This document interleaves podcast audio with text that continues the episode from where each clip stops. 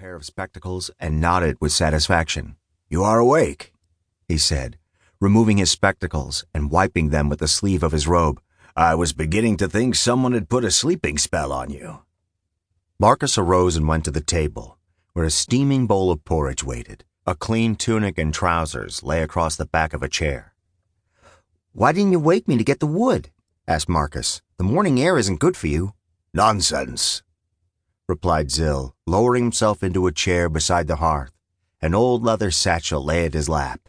Now sit and eat. Marcus dressed in the clean clothes and sat down.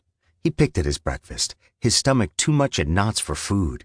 He preferred instead to watch Zyll mend the satchel, which looked as though it could not withstand one more day's wear.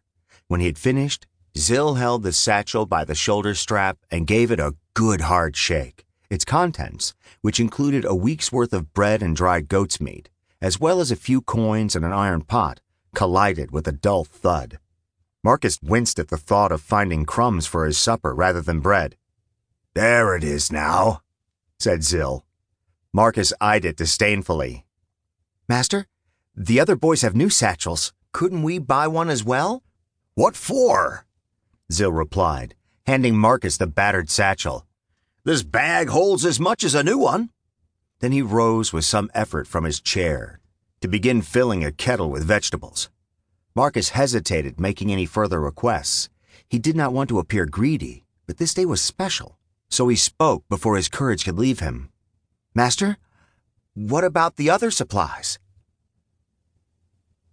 What supplies? asked Zyll, not looking up from the kettle. Well, I'll need a weapon for one thing. Zyll tossed the last of the onions into the pot and added some water. You've no need of weapons, boy. Haven't I taught you well enough how to fend for yourself? Marcus thought of the many lessons Zyll had taught him. He had learned the ways of the mystic and also a bit of history, mathematics, and philosophy.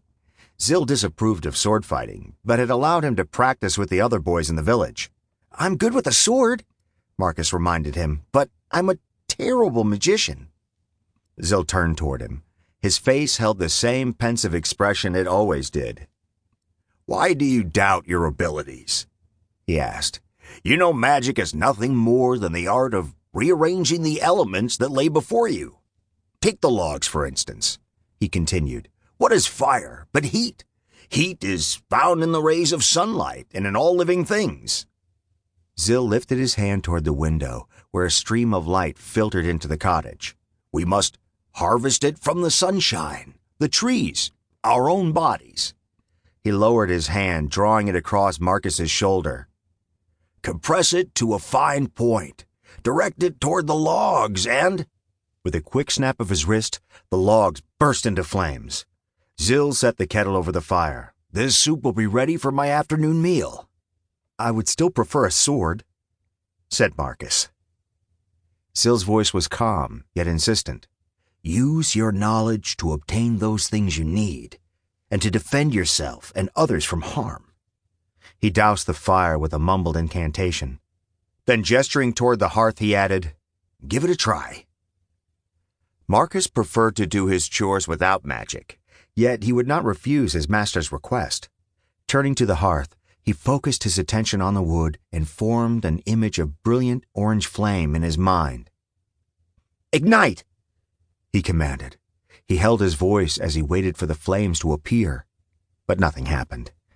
I can't do it, he said with disgust. Maybe I shouldn't go on the quest. I know I'll fail. Zyll studied his apprentice with tender gray eyes. Marcus knew those eyes well. They had seen him every day of his life. Orphaned at birth, Marcus had been in Zyll's care for as long as he could remember. He was a good master, kind and generous, yet firm. They made a fine pair, he and Zyll, and Marcus imagined no one could have been a better father to him. When the town council had agreed to let Marcus, a mere orphan, join this year's Bliath Cambrew, or translated from the ancient tongue, Great Quest, he was determined to finally prove he was destined for more than servitude. Every year, on the first day of spring, all the boys in Quendel who had reached the age of manhood during the previous year set out on a journey across Imanes. Their purpose? To accomplish